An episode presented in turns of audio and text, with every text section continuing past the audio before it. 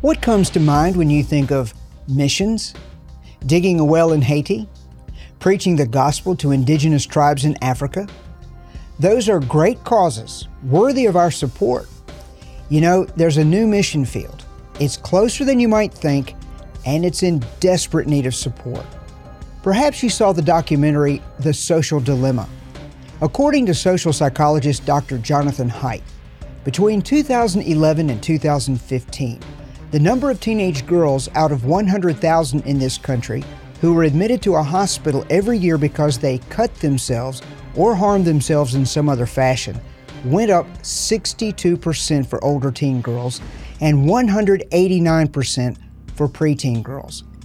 Even more horrifying, the same pattern occurred with suicide. The older teen girls, 15 to 19 years old, they're up 70% compared to the first decade of this century. The preteen girls, who have very low rates to begin with, they are up 151%. And that pattern points to social media.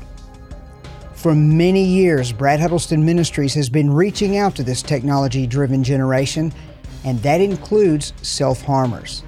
By the way, this is not a stock photo. This picture was given to me by this teenager's mother, and she encouraged me to show it. This generation desperately needs answers. Will you consider sponsoring Brad Huddleston Ministries as we carry the good news of Jesus Christ to this new mission field? Thank you for considering us with your giving.